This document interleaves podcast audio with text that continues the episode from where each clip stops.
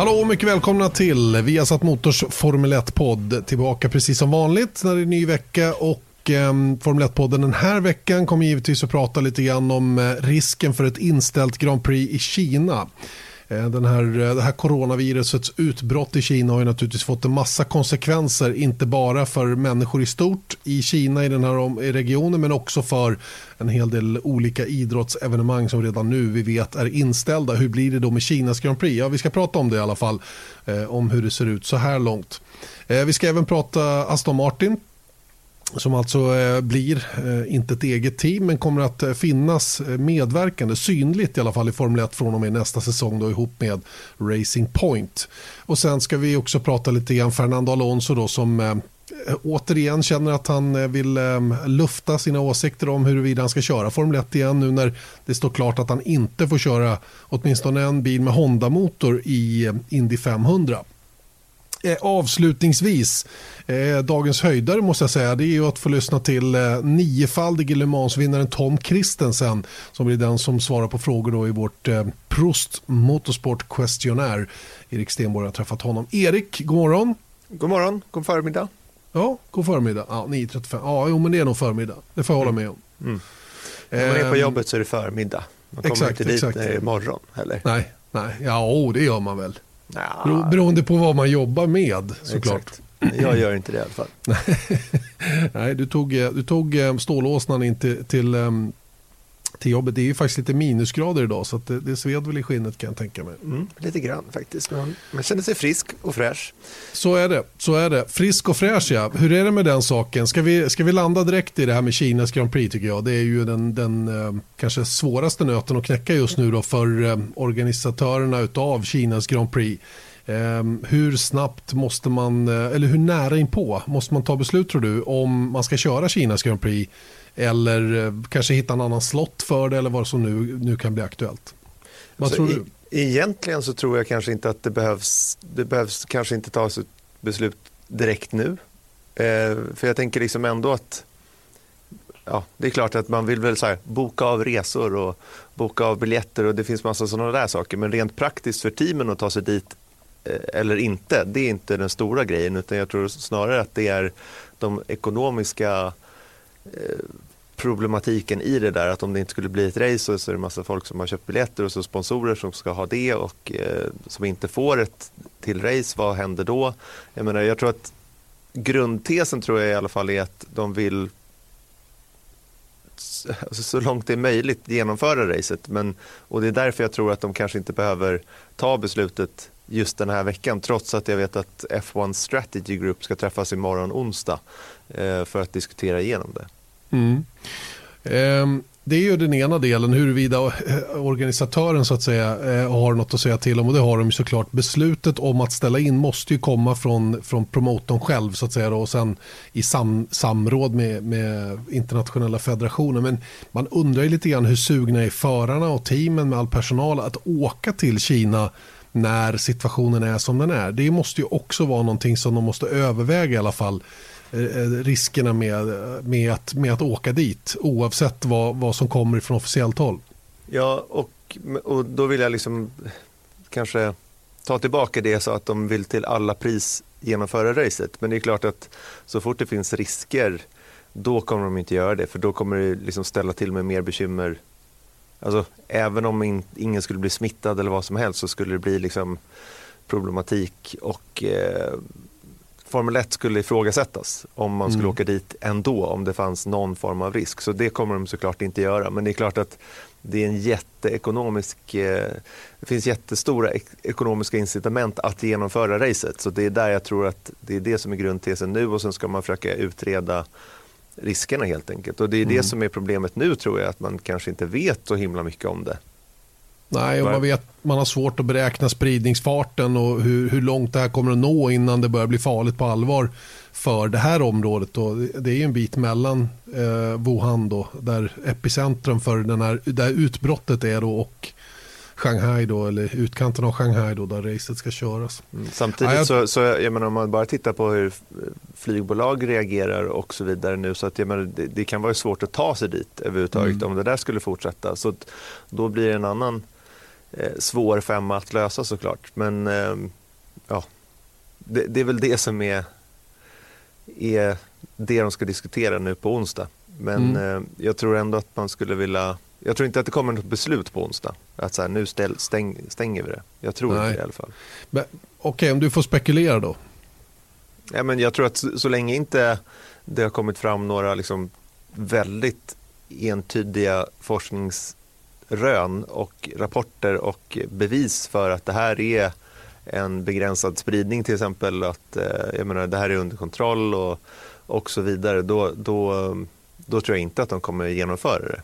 Så fort det finns en endast eh, lilla risken liksom, att, det, att det skulle vara problematiskt att åka dit så kommer de ju såklart inte göra det. Nej, nej, jag är helt inne på din linje också. Jag tror inte det. Tror inte det. Och, man vågar inte chansa på det helt enkelt. Och, eh, det finns väl ett och annat försäkringsbolag nu som är lite halvnojiga. Jag vet inte vilka som försäkrar upp ett sånt här Grand Prix till exempel. Då, om det skulle bli eh, om man kallar det här för force majeure eller vad det nu är för någonting. Va? Men någonstans måste man ju ha, ha, ha, um, ha skyddat sig mot att saker kan hända. Mm. Eh, jag, jag, fakt, absolut, och där såg jag också att det diskuteras nu så här eller det var på någon hemsida och jag tror att det till och med var ISBN som la ut någon så här poll. Så här, vad, vad tror ni, var kommer racet köras om det inte körs i Kina? Och det, det kommer ju inte ske. Så att man skulle ja. liksom flytta på racet och köra någon annanstans nu i april. Nej, nej. det är väl möjligt om man kan byta plats på ett race och ett annat då. Ja, eh, senare eh, men, kanske skulle kunna, man skulle kunna, men det är inte heller, jag menar, det hålet som Kina lämnar efter sig i kalendern, det mm. kommer de inte fylla där och då, utan Nej. för det är alldeles det, för kort om tid. Exakt, det kan de inte och det var väl så att Ryssland var väl, var, var väl ett alternativ som man skulle kunna byta datum så att säga då, mellan Ryssland och Kina. Då, men ryssarna är tydligen inte alls intresserade av något byte plus att det är ju fortfarande vinter där borta. Jag såg Rosa Schutter åkte man ju störtlopp häromdagen bara. Och det var ju rätt mycket snö där. Nu är det en bra bit ifrån där man kör. Och jag vet att klimatzonerna skiljer sig väldigt åt från där banan ligger och de här bergen då. Som i och för sig bara är knappt timme bort. Men eh, det går inte riktigt att, att jämföra på det sättet. Va? Men, men, eh, ja, det ska bli intressant att följa den här utvecklingen. Jag är inte kompetent nog att bedöma vare sig det ena eller det andra. Utan man, man får ju gå på magkänsla här och, och lite grann hur, hur rapporteringen ser ut och, och, vad som har hänt med andra idrottsevenemang som det ser ut just nu. Och jag tror inte, precis som du, att om inte situationen förändras radikalt under de närmaste en och en halv, två månaderna, eh, då kommer det inte bli något Kinas Grand Prix. Vid den här tidpunkten i alla fall. Nej. Jag och, håller med om den saken. Och eh, spridningen, jag har ju väldigt svårt att se att spridningen av det här viruset skulle minska då på en relativt kort tid som det är fram till Kinas Grand Prix också. Mm. Eh, sen är det ju samma sak med Vietnams Grand Prix. Där läste jag också att, att arrangören av det loppet nu noga följer utvecklingen givetvis. Va? För det är ju, nu är inte det heller i jättenärområdet, men det är ju trots allt i den delen av världen. Då. Så det är klart att de också måste hålla koll på vad som händer spridningsmässigt. Mm. Ja, men jag tror att alla liksom, jag menar, det, det, det, problematiken med sånt här är att det är lite halvläbbigt att resa. Jag menar, när det samlas mycket folk och sånt här och det är det som gör att spridningen går så fort nu, att, att det har kommit utanför Wuhan.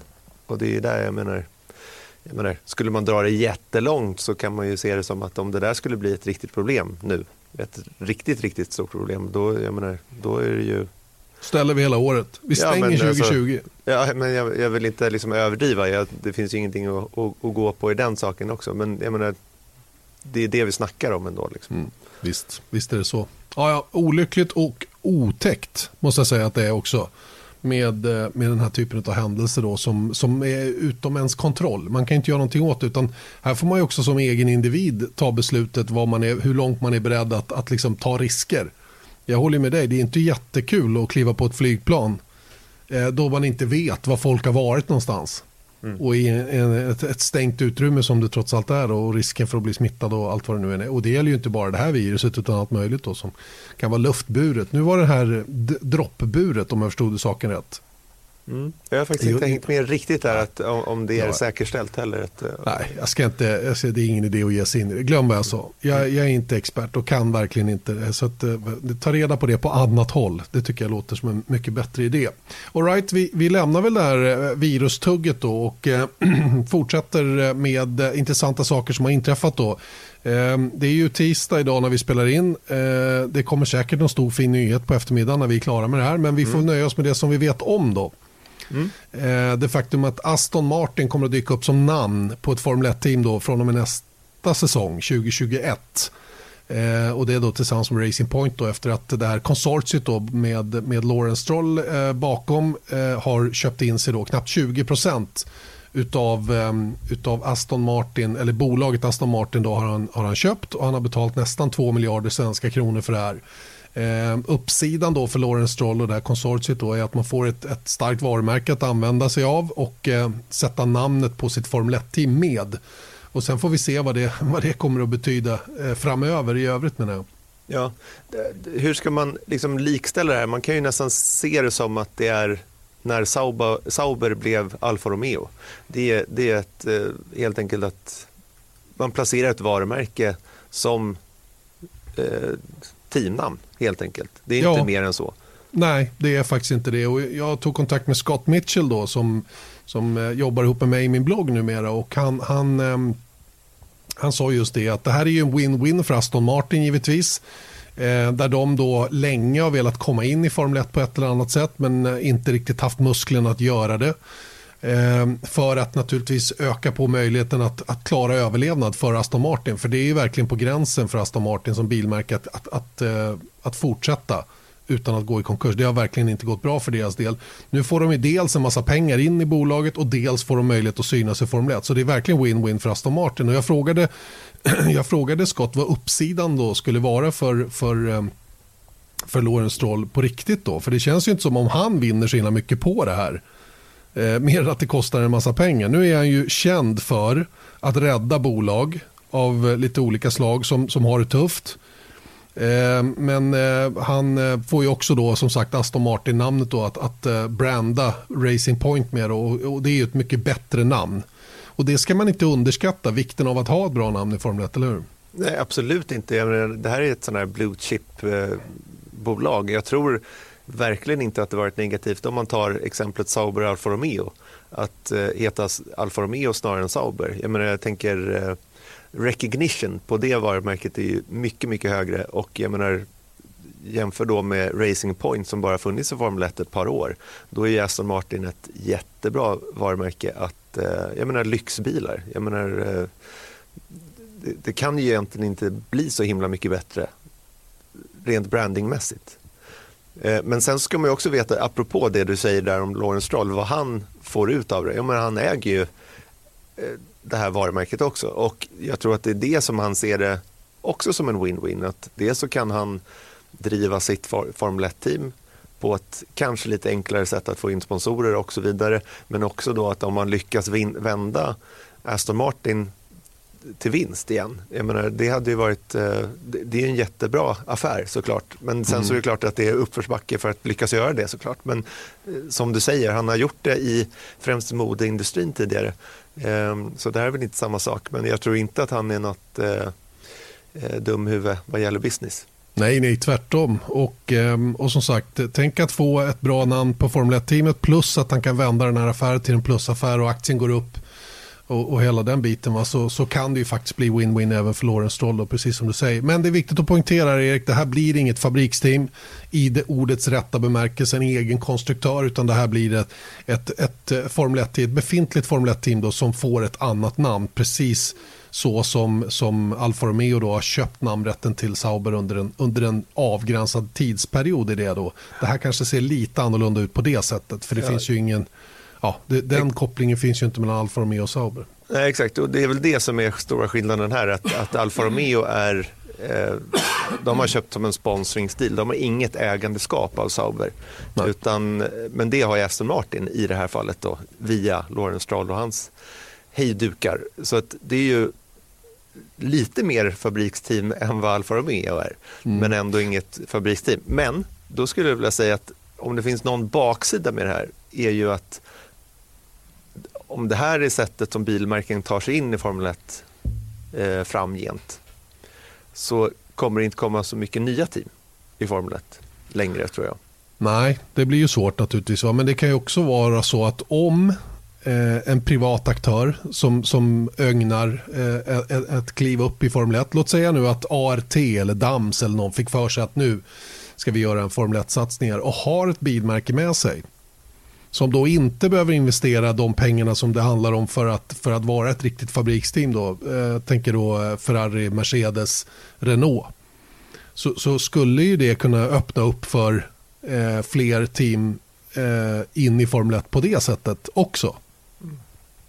Ja, exakt. Och, och ser man det som de här två bilmärkena som vi har pratat om, Alfa Romeo och Aston Martin, de hade inte gått in i Formel 1 så som det ser ut nu.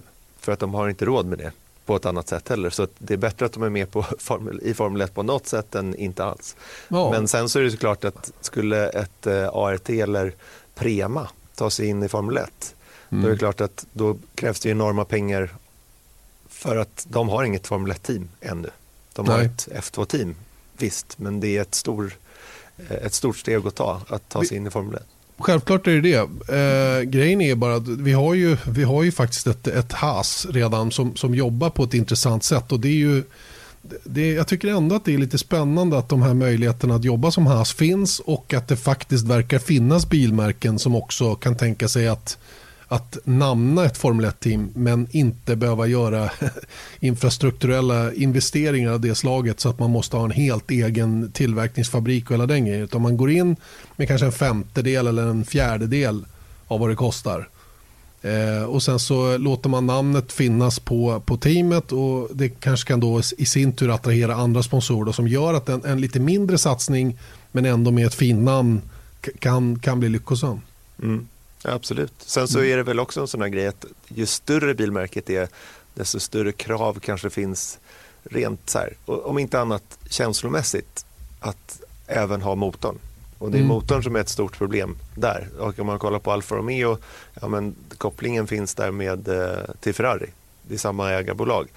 Eh, hur ser det ut med Aston Martin och Mercedes till exempel? Mm, exakt, det är väl, jag tror att det sitter en hel del Mercedes-motor i Aston Martin-bilarna. De vanliga gatbilarna, var det inte så? Mm. Ja, att det är liksom, i varje fall att det är något nära samarbete där i alla fall. Mm. Så det är väl såna, den typen av mellanbolag någonstans som, som eh, kanske ska till. Just så. Eh, för, för, den varianten. Jag tror Chevrolet kommer inte gå in i Haas till exempel och branda Haas utan att det sitter en Chevrolet-motor i. De Nej, skulle inte köra med en Ferrari-motor. De är välkomna att bygga en. Ja, det får de. Absolut. När vi ändå pratar team, ska vi beröra det här ryktet som kom ifrån vår kompis Dieter Renken eh, i huvudsak då om att Mercedes skulle ha något så här crunch meeting om, om även hur, sin, hur sin framtid i Formel 1 ser ut. Då.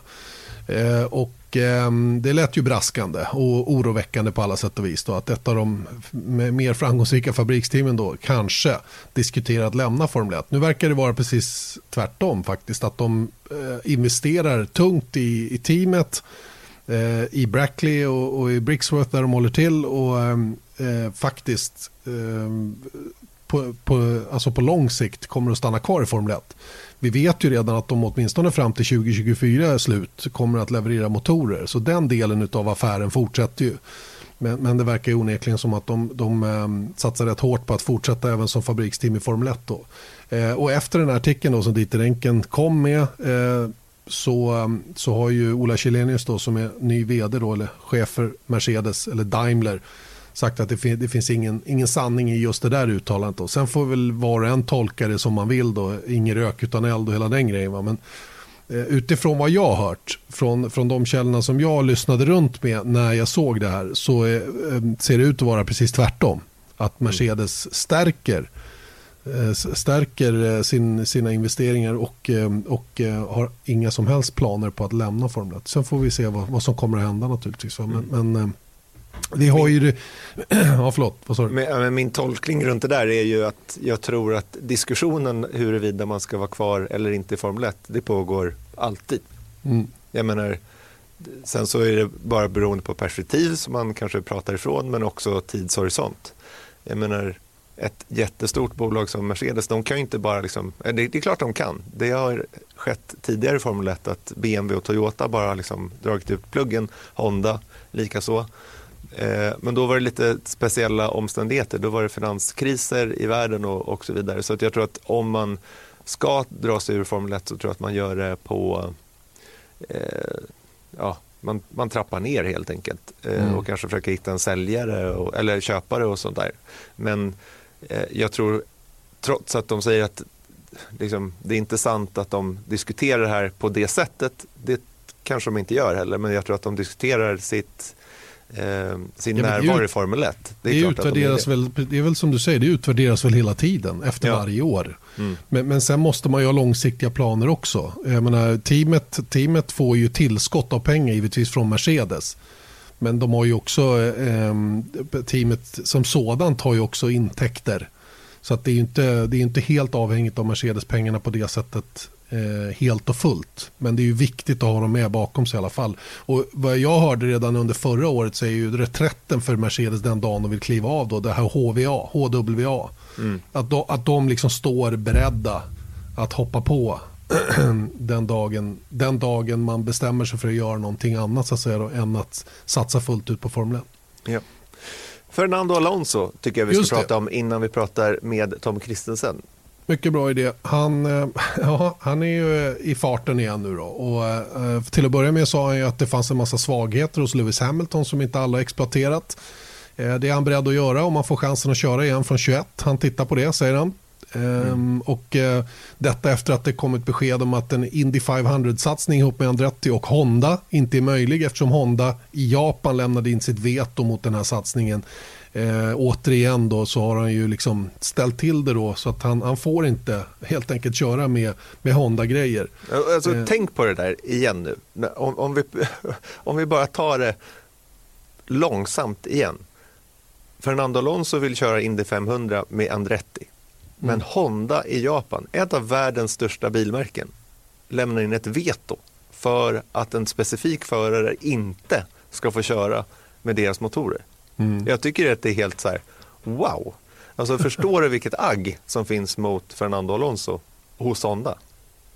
Eh, det finns det ju såklart och det hjälper ju inte till att han, att han äh, åkt till exempel Dakar med Toyota och åkte Le Mans med Toyota som är då en av deras största konkurrenter på hemmaplan då, kanske worldwide också, Hondas alltså. Och, och lägg då där till allt det strulet som var då ihop med, med, mellan Honda och McLaren i Formel 1 då, där, där um, där Fernando Alonso var stor, stort bidragande orsak till att de bröt upp med varandra till slut. Mm. Ja, och eh, hur de, eh, när de gjorde sin Indy 500-satsning i fjol då med McLaren, att, eh, att de skulle köra med skeva motorer istället då för att de fick inte loss Honda-motorer men de kanske inte ville då heller. Men jag tycker bara Nej. att det, är liksom, det säger så mycket nu om... Jag, jag undrar ibland hur det hade sett ut för Alonso om han hade varit en sån person som bara säger nej men jag ska köra istället. Mm. Mm. Det, det, är det jag ska fokusera på. Inte försöka skapa någon form av världsherravälde och någon myt runt sig själv. Liksom. För det är faktiskt det som man hört. Jag, menar, jag känner inte Fernando Alonso eh, personligen överhuvudtaget. Men det är just den här grejen med att när han gick till Ferrari då skulle han göra det och sen så har man hört lite att det gnisslade ganska mycket för att han ville styra och ställa. Han ville liksom skapa Ferrari till sitt eget team. Sen så går han över till McLaren.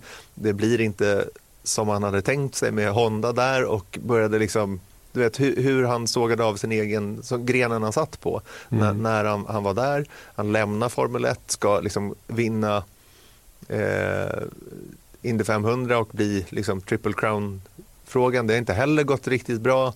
Eh, sen så har det gått bra med, med Toyota men han, när han kör väck med dem så blir han också säger att det här var liksom det tuffaste Le Mans som någonsin har vunnits fast de hade ingen competition förutom sin systerbil. Jag menar, det är hela tiden sådana här grejer som han liksom han klantar till det tycker jag. Mm. Nej, men det är, jag tror att han, han har blivit lite manisk runt det här att, att styra situationen runt sig själv. Och det är väl det som, eh, det är väl det som i slut, när man summerar hans karriär om säg tio år, då är det nog det man kommer att landa i så småningom. Att en, en gudabenådad racerförare, kanske inte den allra, allra, allra, allra snabbaste i alla lägen, men mest allround. Otroligt stark racerförare.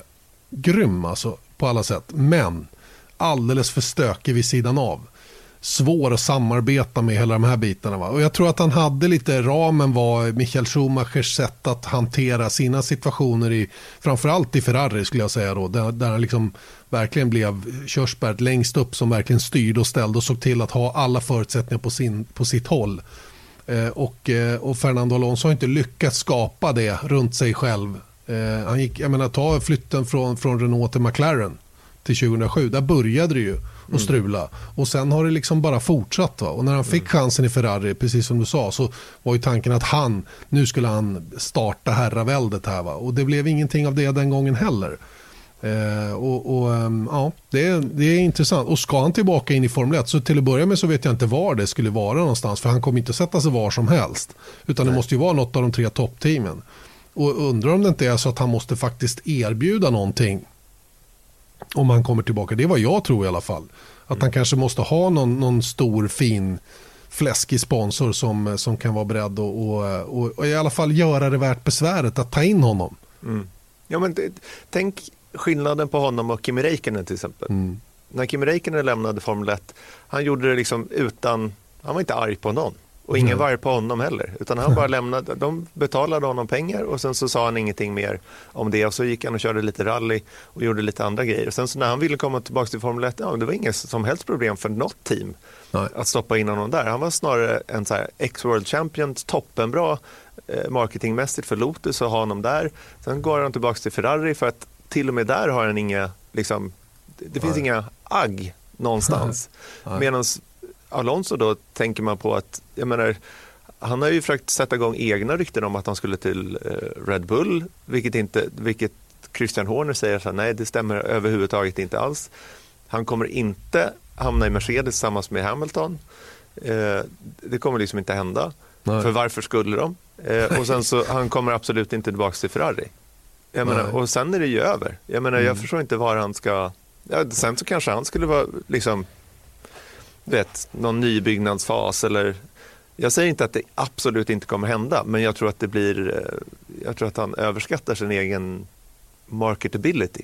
Mm. För jag tänker också på det med Indy 500 nu, att det är inte heller, jag menar första gången han skulle göra det, då skulle han hoppa över Monacos Grand Prix och liksom åka till Indy 500 istället och det var ju så här enorm grej. Du vet, direkt sändes hans rookie-tester och, och allt vad det var. Han hade bra tittning på det världen över nu efter det som hände i fjol när de inte lyckas kvala in. Jag, menar, jag tror inte att så här,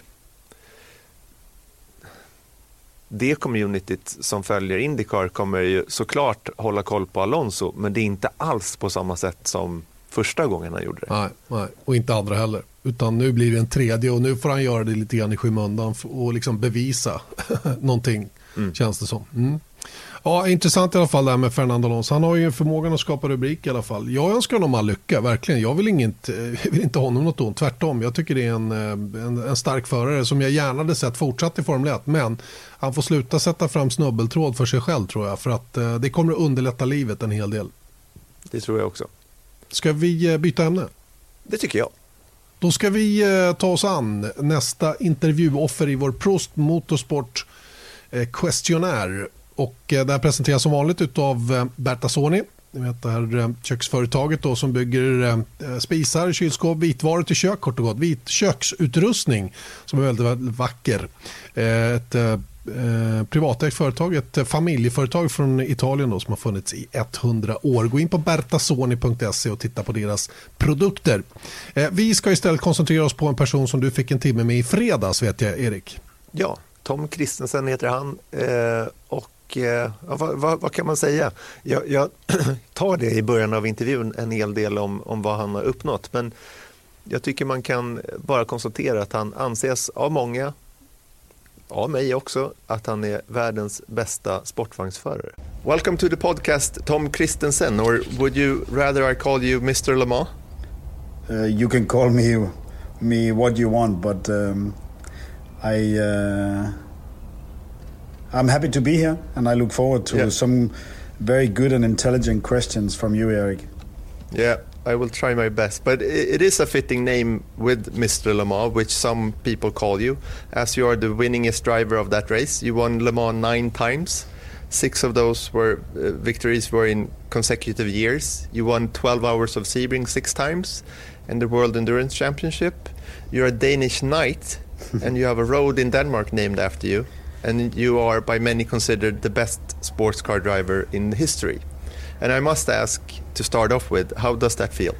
Yeah, I feel very, uh, very fortunate having had a, a long and, and, and, and, and, and very fortunate career. We're driving for many good teams with many good teammates, and um, and that journey has uh, is something which was a, a, dream when I was a young child growing up on the gas station, watching my dad drive. I wanted to do it myself, so I'm very very fortunate. So so yes, call me what you want. I will. I'm very I'm very happy for the journey I have uh, been through.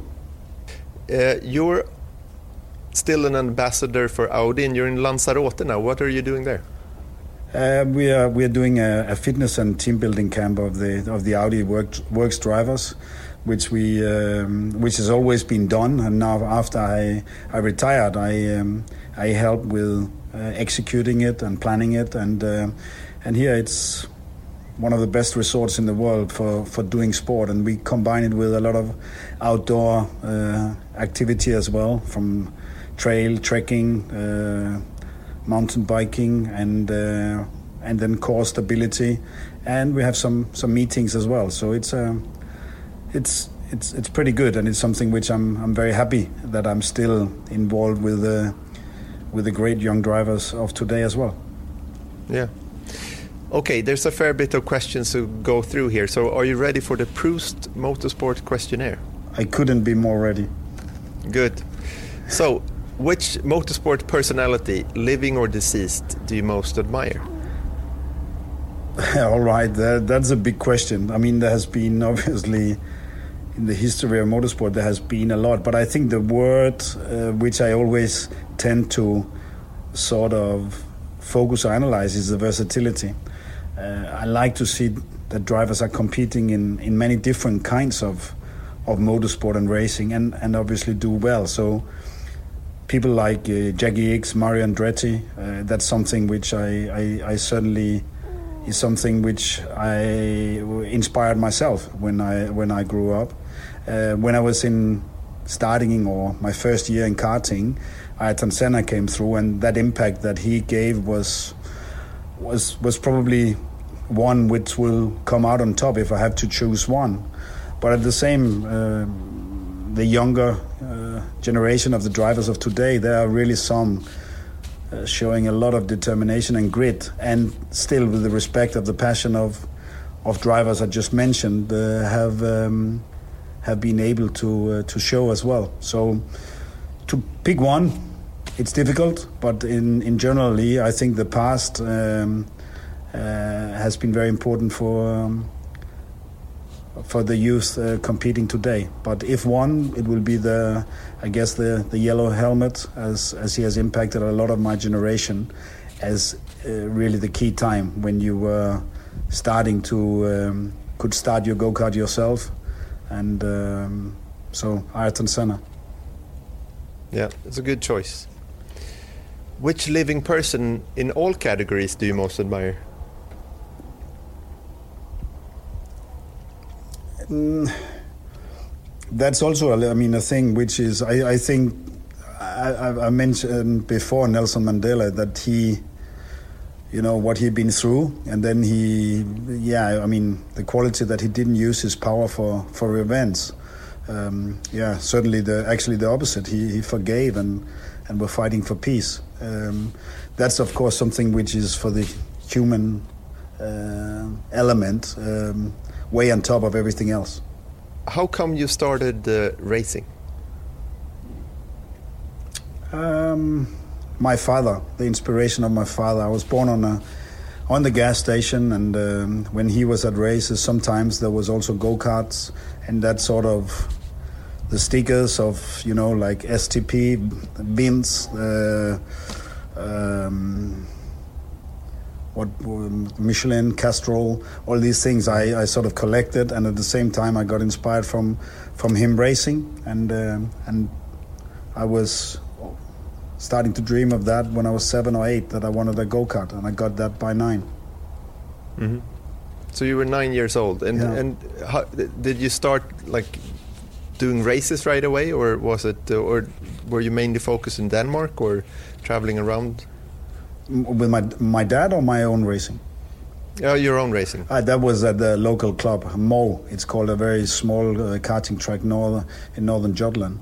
Uh, the first years it was there, and and I think the, the, the second season I took part in the local championships there, and and from there it sort of progressed in Denmark before it went um, went overseas. I mean, uh, this is 77, 78, something like that, and then yeah, now I mean you're from Sweden. I won the Scandinavian Championship in karting in '85 in um, Bohus, um, fighting with Jonas Karlsson and Mika Häkkinen, and that was uh, that was a, a very important fundament of my career, winning the the Scandinavian Championship. But uh, it was also probably the same time in 1978. It was first time I was at a at a race outside of um, of Denmark, not not where my father wasn't driving, but that was the Formula One at Anderstorp.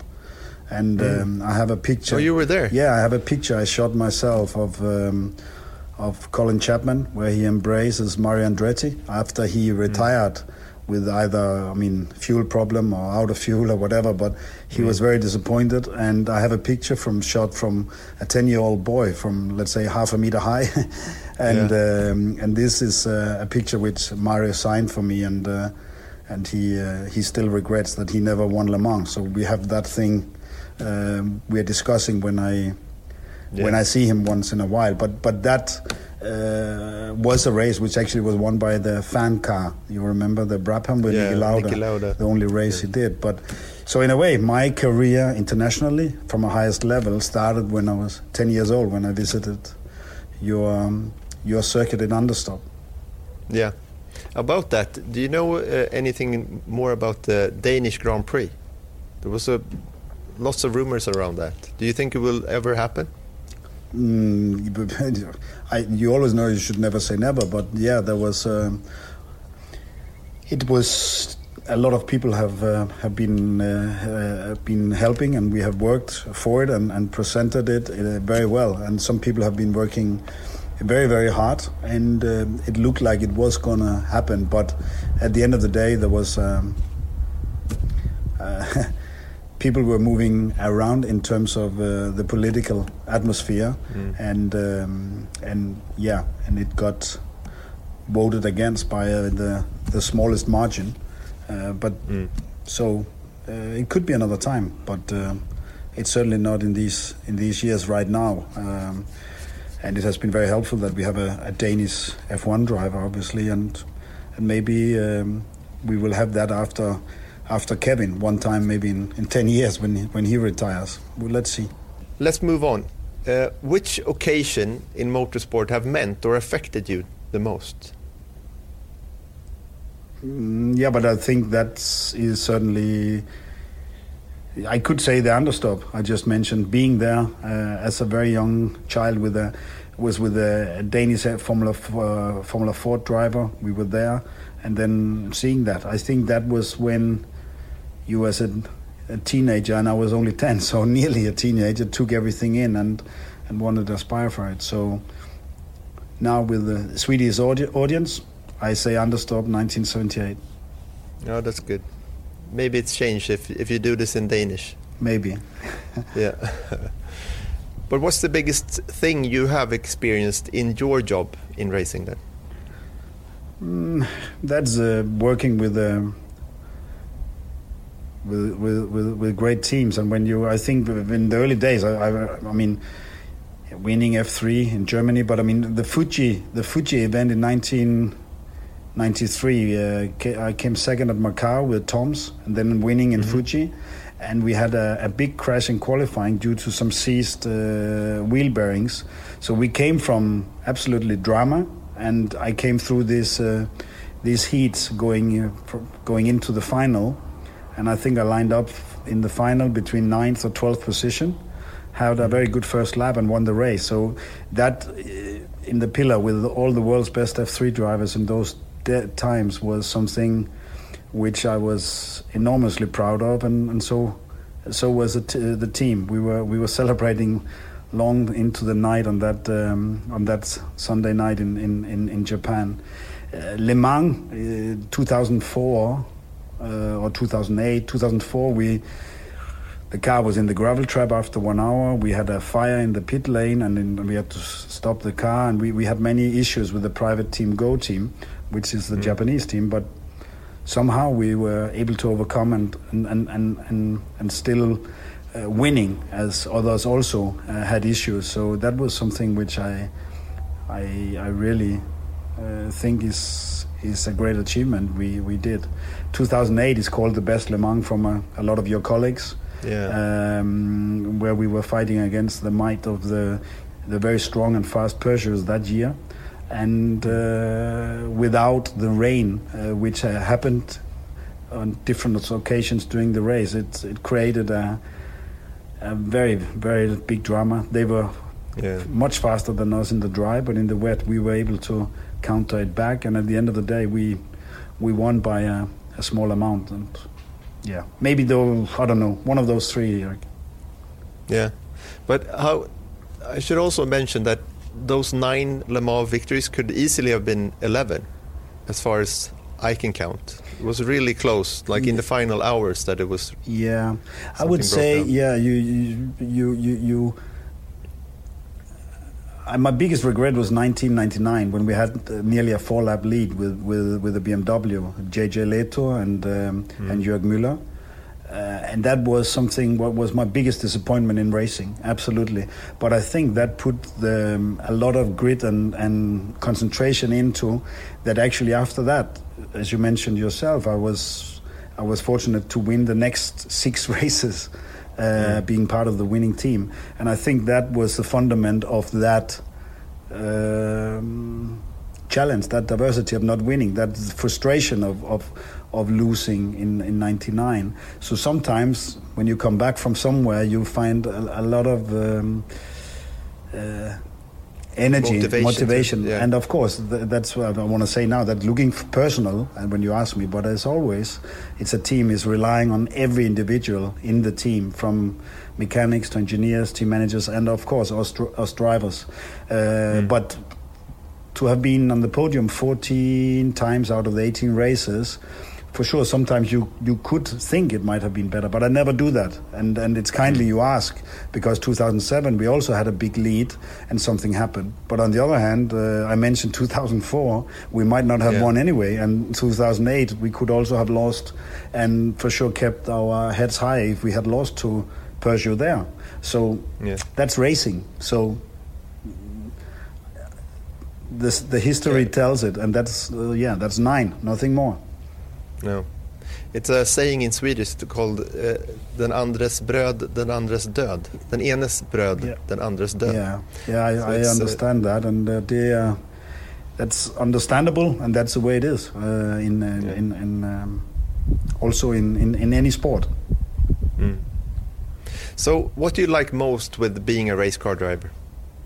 Yeah, racing, being in the car and, and, and have to perform now in the moment. That was what I uh, what I loved, and and uh, sometimes obviously you're frustrated, sometimes you are happy, sometimes you're in control. But to try to maintain that feeling of driving the car the best you have worked with the mechanics, engineers, and and, and, and just to deliver that that's that is a is a peak.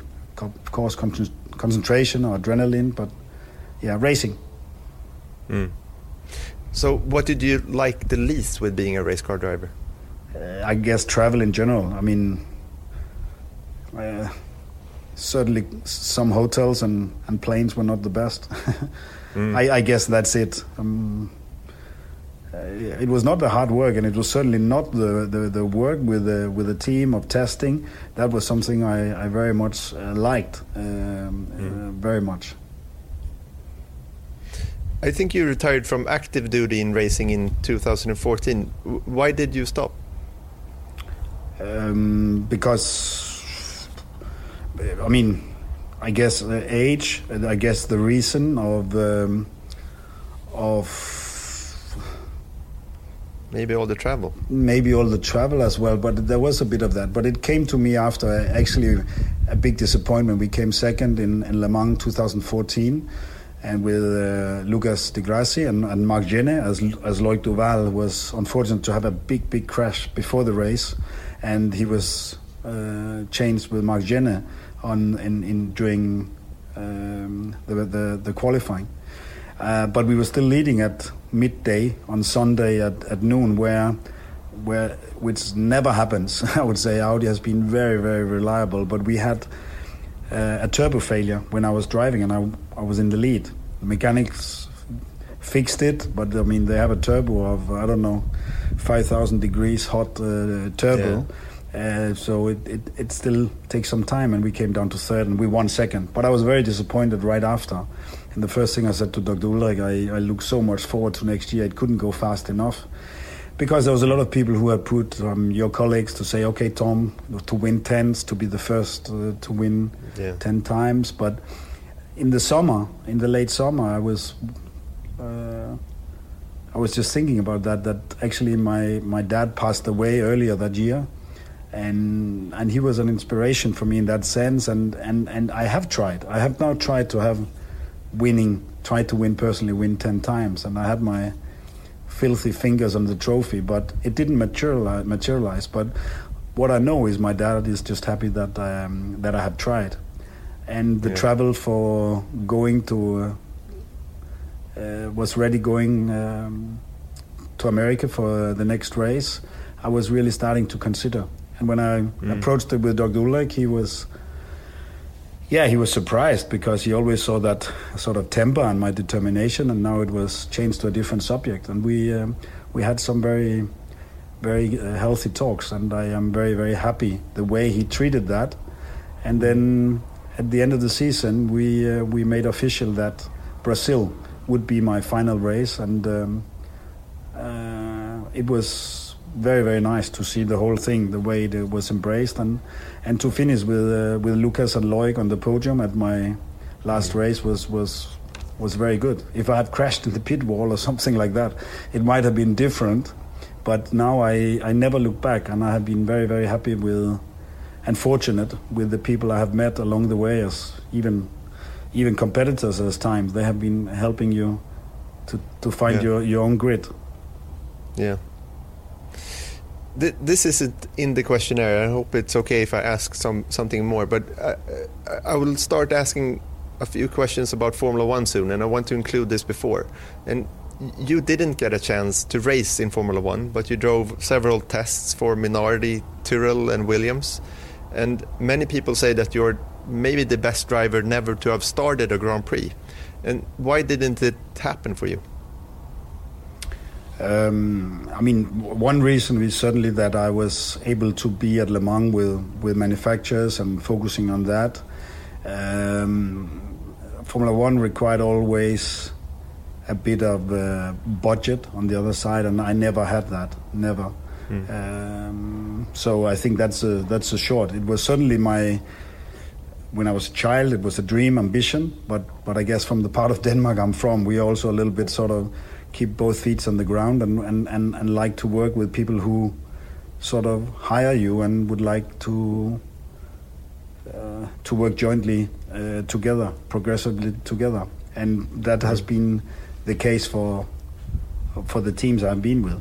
So I, I have no regrets at all in that sense. But it was a dream at one stage, and I did some testing. You are right, but there was never um, there was there was never really anything. I mean, I had a half a season with Minardi on the table, but at the same time, I had, uh, I think, two or three weeks before, I had signed with BMW at Le Mans, and then even yeah. with Honda for um, for British or German touring car championship at that time. So I also had to be loyal to to these uh, to these people.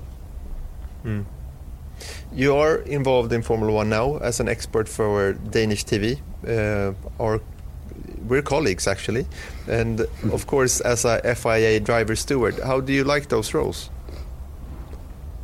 yeah, I, I feel it's very important to be involved and give something back to the sport, and I I take uh, both jobs very uh, very seriously, and I am getting adrenaline from for, um, from both, and in some ways you can say it a little bit on both sides of the of the table, but you want you want strong, fair, good racing and uh, you also want to commentate that. So I am, I feel very fortunate to to still work with um, with the with the sport at the at the highest level, uh, and I enjoy uh, I enjoy very much my my roles. Yeah. Okay. With that, I'm back with the regular questions. Then, but what do you like most with Formula One? Hmm, I, th- I think the magnitude of the competition. I mean, there's that's that's that's what I mean. It's a little bit similar to the question before. What I like most when I was a racing driver, that was, yeah, when you bring everything together on the on the timing at the yeah now it's what is it 310 or 210 or whatever when the mm. when the racing is on uh, the magnitude of, of that and everyone is there to compete for for their shirt or for the the team or the manufacturer and that you certainly yeah. feel in the paddock so, what do you like the least with Formula One? I think, um, I think when the press, I say the pressure gets to, at times, uh, to to the heads of, of, of people, drivers or team bosses. I think, and then and, and when it results in like excessive outburst, I think that's something I don't I don't enjoy. Um, not even as when I'm working on with with with you as a journalist in that sense. I, that's when I. That's when the passion and the respect uh, get lost a few times. It's in general in all sport, and uh, yeah. I think when it just keeps over, then uh, that's what I don't like. Yeah, but do you mean for you personally, or for the drivers, or or in teams competing? Um, it can be in the media. It can be, but but but I I guess it's it is a little bit part of the way which I you could also say uh, when when when politics are more important than the human the human uh, perspective or the, the, in that sense. But basically, it is when people lose their head and they and they mm. just obviously um, actively protects their own their, their own part of the garage, even though that they yeah. might know when you see them privately that they are wrong. Mm. But that's the also part of your first question. That's the magnitude of competition. Yeah, yeah. It's so much, uh, well, money and pressure and glory involved. So I guess it's a natural thing. Yeah. What's your idea of perfect happiness? Now we're starting to get into the, the weird ones. What do you think? What's your idea uh, of perfect happiness, Eric? I, I, guess if I would win Le Mans nine times, I would be pretty happy. As a driver, something like that is, is certainly there's times when when you are, and it, it, it's it's it's it's peak experiences to to be uh, at the top of the podium and with your teammates, looking at the looking at the mechanics, looking at all the people who have been around for the race. That that's true, but it's very short. It's it's seconds or minutes, and then you start to have to deal with something. Uh, I mean, it's always short, I think. But but still, it's what you say is it's it's the professional side of life. I mean, perfect happiness, I guess, is something where you have to have that with your family of where everybody is. Um, is in the perfect state. So I guess it's something which you never, you never really are. So you, when it sort of flattens out and everyone have a uh, have a great state of of, of life, healthy, and and, and, and, and happy, and and uh, working towards the right the right things of dreams and ambitions. So I guess it's constantly moving. You can be very very happy before you go to bed, and you have a terrible dream and you wake up in in in, the in your worst nightmare. So mm. treat the good things well. That's I think is uh, is is what I will try from your question. Yeah. So, what is your greatest fear? I think the greatest fear would be to. uh, if I was attacked by snakes and rats in the at the tallest building in the world, in, in, Yeah. in the corner room there. So That sounds uh, bad. And had yeah, and have to jump or yeah, that's a tallest building attacked by snakes and rats. Yeah, that's a good answer.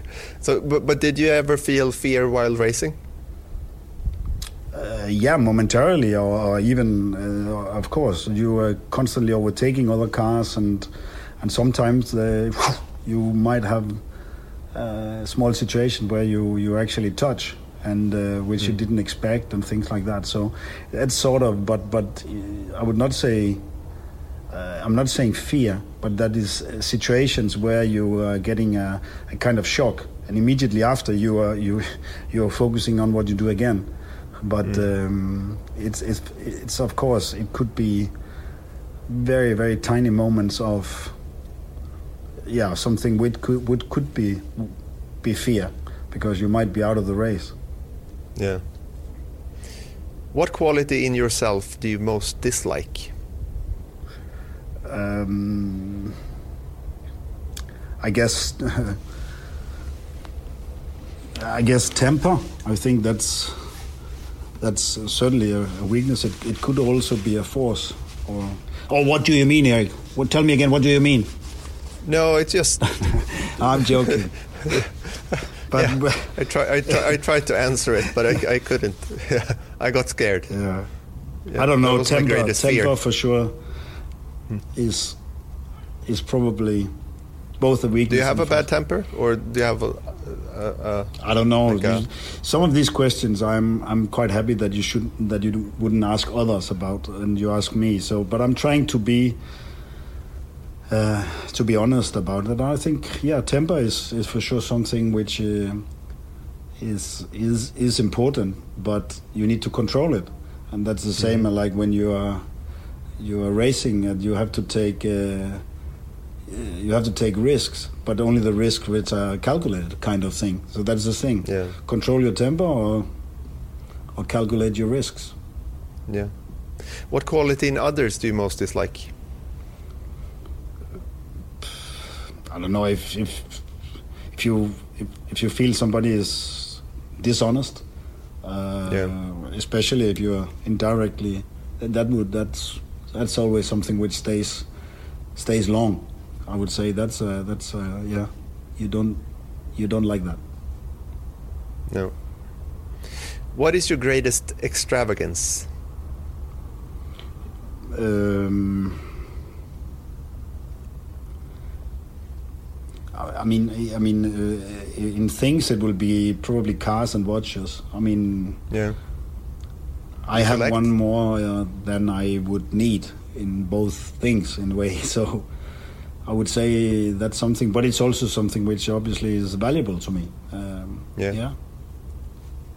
Yeah, it doesn't have to be. I mean, if you if you uh, if you like it, you should do it. Yeah. But yeah, yeah. Yeah. It's not about needing stuff all the time. no, time. that's that's true. But I mean, there we are fortunate to live in the part of the world we do as well. So yeah, yeah, but exactly. that's what comes to mind. Wh- on what occasions do you lie? I never lie. I mean, I never lie. Not even about uh, age or no, not always about weight and age. I, no, I don't lie. No. Maybe age or weight. okay. Or or you're lying now and I don't know it. yeah, that's a, that's Yeah. the thing. You- exactly. but there will be somebody who can check Yeah, the voice recording. Exactly. Uh, what do you most dislike in your appearance? In appearance, like now, or in appearance, I don't know. I mean, Yeah. uh, I don't know. No. You're happy with yourself. No, but I mean, I, I No, I don't want to put you on the spot. It just uh, I my my hair is starting to. Yeah, okay. I have a gray. Uh, back. my start to get gray hair, but I don't. Uh, I don't dislike it, No. and No, um, so I don't know. I mean, aging, I have no problem with in that sense. Hmm. Uh, So maybe, what is may, your great- maybe Yeah. when my kids are are grabbing around my stomach a little bit, maybe, Uh. maybe I don't like that necessarily. No. Okay. Well, that's a that's a good answer. Uh, what is your greatest regret? Yeah, but that goes back to temper, doesn't it? I mean, Yeah. I guess there has been a few times uh, where you, where maybe the golden rule of count to ten, or Mhm. go up in a helicopter, see it from the Yeah. other side. Things like that sometimes is uh, is probably. I, I remember I missed a boat by a few seconds one time and couldn't get on it. I was not the world's most happy guy at the time. I remember, so the No. the poor guy at the gate. Uh, yeah. Anyway, that was. Yeah. Uh, yeah. I think you answered that. Yeah. Good. When and where were you the happiest? Mm, in, in a private life, certainly, when a family grows, when uh, you have healthy and happy children, uh, yeah, even from the birth and seeing how they they develop with good friends and they pass the test in school better than than I did. Certainly, the, things like that, I think, is something which I made me both proud and happy, and um, it's also something which. Uh, I know that my wife is very happy about. Which talent would you most like to have? I don't know. I don't have so many talents. I mean, I have been, of course, blessed with having being able to succeed in, in what I really dreamed of and loved. But of course, doing all the hard work, going in the rec- direction of that. I mean, yeah, that's true. I, there's a lot of talent I I didn't follow. I couldn't have. I don't know. What should it be? Um, inventing something, find something for the. I don't know. It will maybe be not necessarily engineer, but just having something which. Uh, I don't know. Mm. Uh, one interesting answer to this question was Björn Wirdheim. Uh, he was a race car driver and, Of course, and I- I quite yeah, and and quite successful at it too. But he said that well, I would have been more talented in racing. So he didn't feel that he was talented. He he felt that he had to work for everything. Mm. How how do you feel about your driving talent? No, but you all, you have to work for it. I mean, it's true that in karting you're natural, and the way you start, it has a lot of with the people around you, the confidence that they give you. Um, so in, in general, you, you always have to work with it and and uh, with the with the talent, and you have to fit the talent with the with the car in any given situation, and and certainly at at races, endurance racing, you, you, you, you always have to change the approach with the car because the car is very different in the first stint than the fourth stint. It's very different when you drive in the night when it's colder than in the hot summer during the day. So a lot of these things you always have to work with. So um, I could answer the same as Björn, but I thought it was a talent away from from Yeah, racing in a way. yeah, but I mean, absolutely, uh, I, there's many days when I drive home from a race, I would have liked to have had even a bigger talent for sure. In some that that's, but that's the motivation that keeps you working, and I'm sure Björn has also kept him working and, and, and, and created the great races he did. Yeah. So, what do you consider your greatest achievement in motorsport? It's eh, this is a very big. So I, I, I it's very important to say in that that that has been the uh, yeah that I've been active in 40 years. Uh, I have been Yeah. 40 years in racing. That's uh, clearly uh, something which I'm very happy about. Yeah. What do you consider your greatest achievement in life? Uh, family that my wife was kind enough to to um, yeah to give us three children and mm. uh, so family. That's for sure. Uh, there's no doubt. Now we're going to a, a, a slightly more uh, easy question, or not as mm-hmm. serious at least. Wh which motorsport movie is your favorite? I try to see see many, but um, the latest one was Le Mans '66. I mean, that's uh, definitely worth watching. Personally, I like Truth in 24 from 2008, from uh, the documentary from from from Audi, from Audi, mm. and when we were oh, yeah. when we were the race we talked about before. Um, but also from the 50s, uh, the race to immortality. It also mm-hmm. creates a nice and and I was always inspired also by um, by Ronnie Peterson, and I think the Superswede movie that uh, that you have put on the table is uh, is very very good, and um, and that's yeah, you need to see all of these that I mentioned for sure. Of course, yeah. Senna, uh, Senna, the movie from Manish Pandey, also um, a very good documentary. But so basically, watch some racing movies. Yeah, but thinking of, of Le Mans 66 then, with your experience at Le Mans, how did you feel about watching it? We were watching it in uh, in Paris, like an early premiere, where um, where the Christian Bale was then Matt Damon and then James Mangold, the producer, they were there, they were present. Oh yeah. And cool. we uh, were sitting next to Dr. Ullrich and on the other side Derek Bell, and there was a few others. So we, we sometimes we were we were looking, we were agreeing, and sometimes we could see that's a little bit of Hollywood coming in. But in generally, yeah. I think the movie, with the cars of also having experience of driving cars from the the 60s, and actually I drove the Ford uh, one time as well. Uh, it was it was very very good and the story about the family the story about uh, the top people in in in of the politics of of of and the different countries, obviously Italy, USA. There's a lot of uh, lot of things which were incredibly well documented, I think, and um, I think it's a very very good movie. I mean, I know that Le Mans '66 finished in the rain uh, and not in beautiful sunshine like the movie shows, and I also know that maybe the cars were a little bit closer, or maybe mm. a little bit less closer than they actually drove over the line. But apart from that, it, it is very, it is uh, a very a very good movie, and I think everyone has done a, a, fabulous job on that. But okay, it's in contrast to the documentary, which I certainly also like of the racing movies, where there's not there's not cheated uh, or optimized anything and uh, coming from racing, that's uh, that's uh, exciting enough for me. And I, I think the Truth in 24 um, uh, is is something um, which I'm very happy to have been been part of.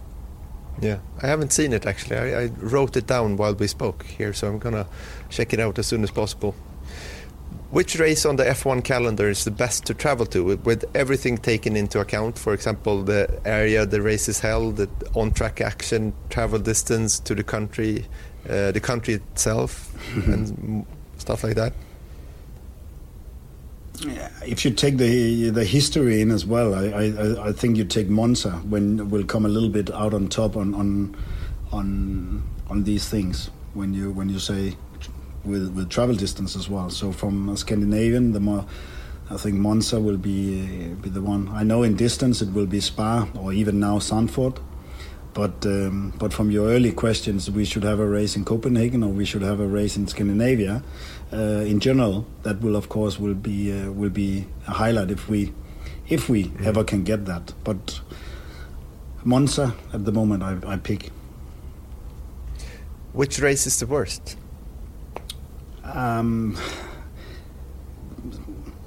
it's always difficult with the worst questions. I, I know a lot of people talked about Korea. I, I never went there. I was supposed to have been there once as a steward, but but uh, Charlie Whiting back then was very happily helped me that um, that I I didn't go to that particular event, and, and everyone say that I should be happy having gone there, even though that I like to to see a lot of places in the world, but. Um, I don't know. The, the, the worst with the travel distance, I don't know. Uh, uh, Korea is a, is, is a, I, I, jag godkänner den, det svaret. Okej. Yeah. Jag förstår. Yeah, bra. How fast have you driven on track and in traffic? This is about lying as well. Yeah, yeah, yeah. Yeah. I think um, I, I remember in Fuji, which was very fast in the uh, Group C Toyota uh, TS010, uh, low low uh, drag, low downforce configuration, 367. And uh, and at Le Mans, uh, I have only been a bit more than 350 because I always draw at Le Mans with the chicanes. So I believe Oh, the yeah. 367 uh, stands for that. And on on the road, I don't know. I mean, it's always my wife driving on the road, not me. Yeah. okay. That's good then. But 367 kilometers per hour in a Group C car, and I I saw like a a sketch in one of those race car engineerings. Mhm. It's like there's no safety there. It's just aluminum, pretty Mm, much. Yeah, it was starting a bit of carbon through that Toyota from Tony Southgate, uh, who, who was the designer. But it, it's not really. I mean, it, it's certainly that whatever you see it becomes a wall next to you at the speed. But it's not really that. The the the, the real for me where you get sort of your eyes get large is when you start uh, thinking about braking. And Mm. it's the braking and entrance to the corners from that, these speeds, which is which is a challenge for, for the drivers. It's not the it's not the actual speed itself, unless No. you uh, you're moving around in, in, in, in the slipstream of somebody, going over the hump or some areas where it's bumpy. But um, but yeah, um, it's pretty it's Yeah, pretty it's fast, fast. but but still Yeah. uh, with low with those uh, aerodynamic configuration, it was not uh, on Fuji. There was nowhere near the lap time like when we run it in high downforce. So of course Mm. it was a preparation for Le Mans. So for me, uh, speed doesn't mean anything unless it's compromised into a very good lap time, and, and Yeah. basically that's what we're always looking for. Which F1 car do you think is the most beautiful in history?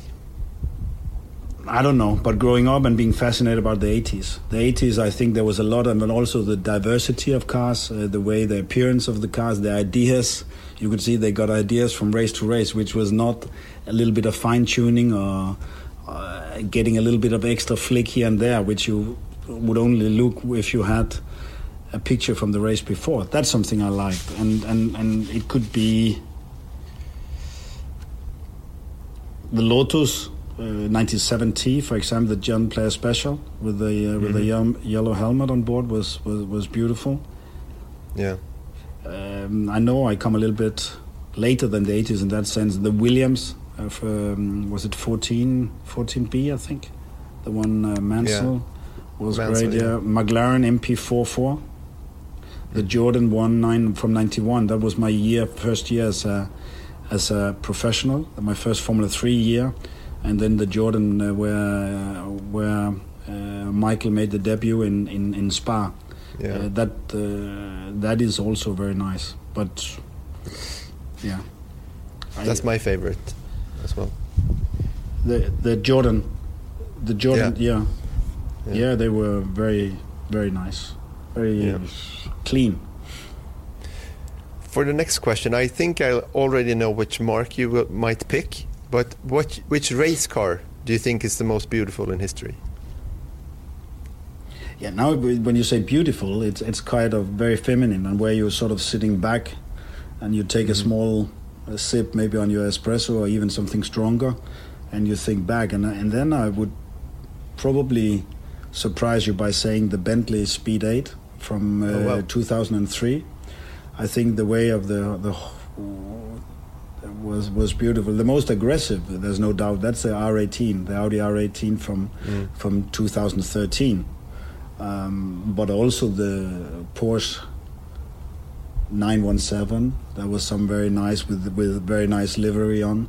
But in general, when I look at the most beautiful race cars, uh, especially over the Le Mans, you can also look at the 60s before the aerodynamic starts, when you have the very beautiful lines on on the cars, which actually you could see in in Le Mans 66. I mean, from the times of Ford, Ferraris, Aston Martins, and, and obviously Porsche taking part as short short time after. That that I think is is, is something which is with no sponsors, no no mm. branding in that sense. I mean that that's also a very romantic time, which I think fits well to the beautiful. Yeah, I'd say that an Audi R8, the open cockpit one. Yeah. From I 2000. yeah, I, I, got a, a fascination really nice about the the closed cars in the way of, of their aerodynamics, yeah. but the R8 is my, the, but that was not what I call the most beautiful to me, but it was it's a it's the most important race car I've ever been driven is the R8. I mean, and, and, and it is of course beautiful, but what it also is, it's able to adapt. We were racing in America, we were racing in Canada, the American Le Mans series.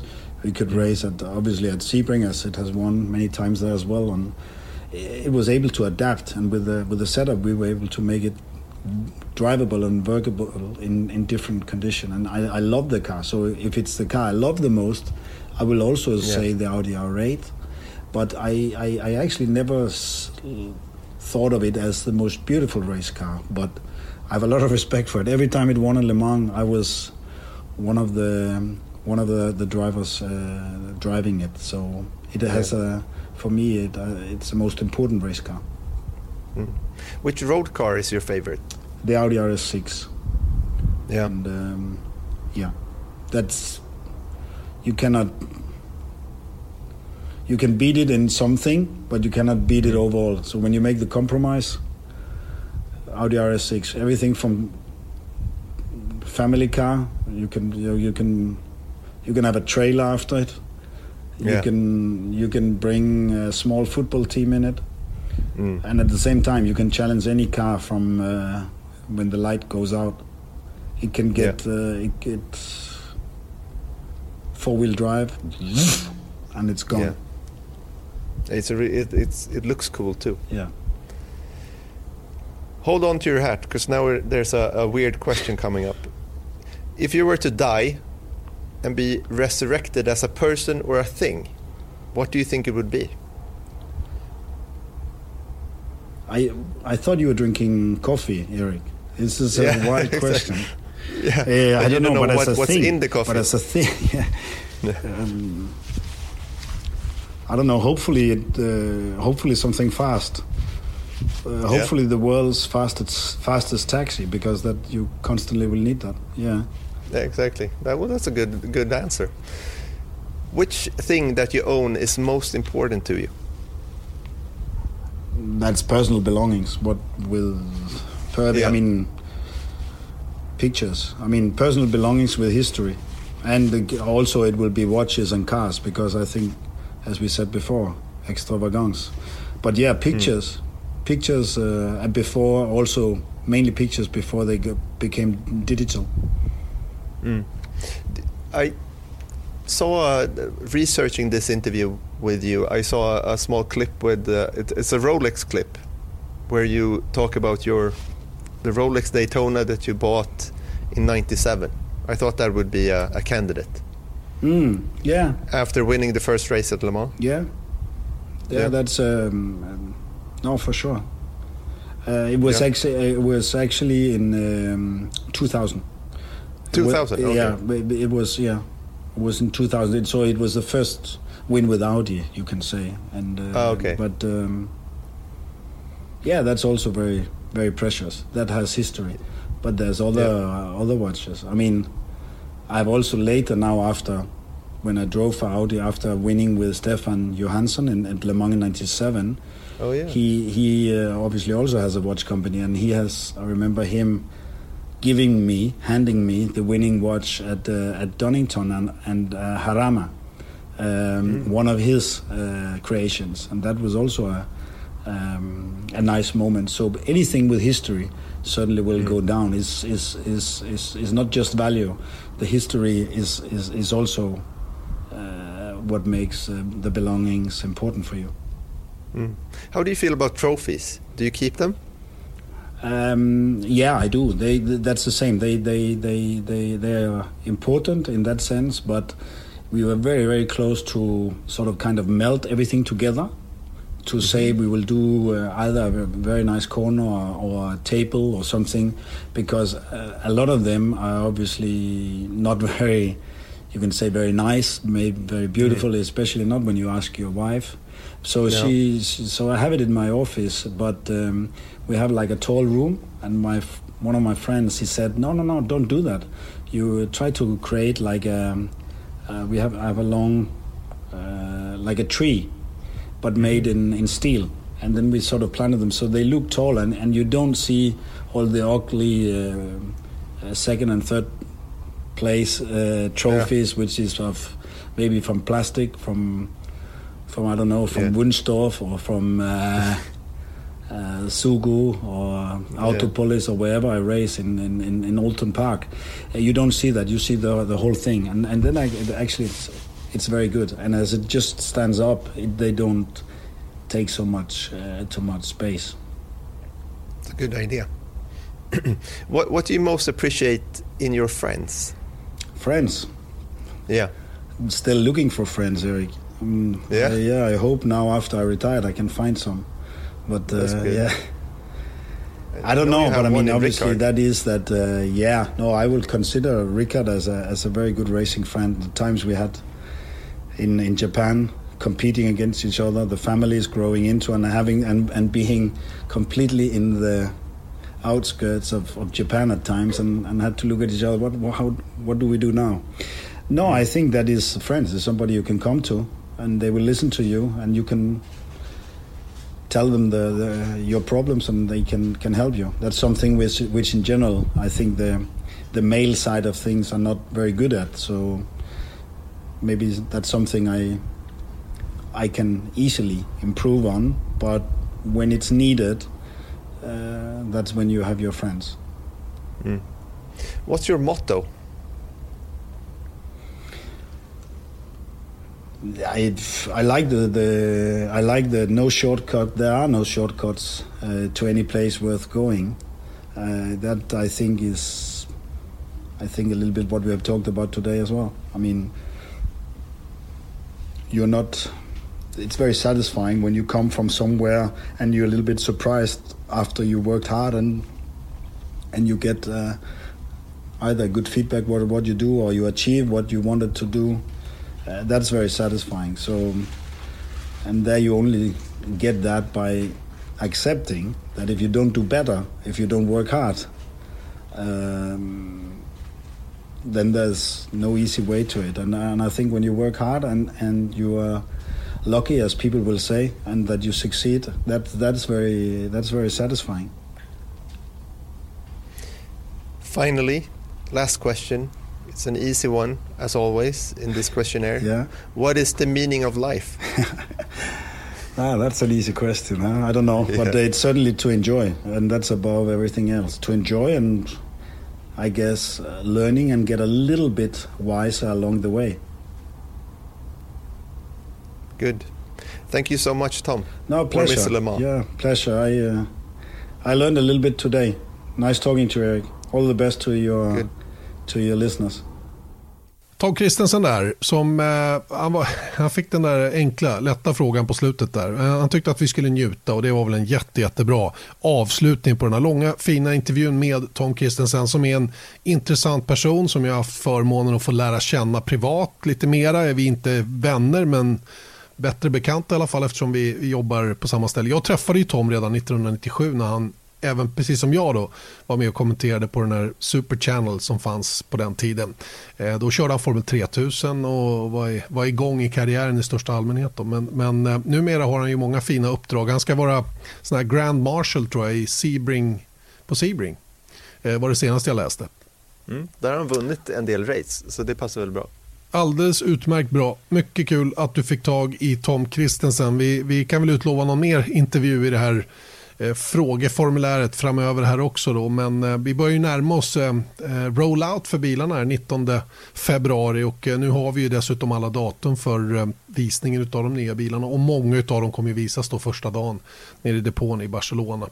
Det ska bli kul när det drar igång. Själv sticker jag till Texas nu och tittar på Indycar-test. Mer om detta i nästa veckas podd. För veckans podd är nu slut. Det är den. Då ja, säger vi tack och adjö. Hej hej.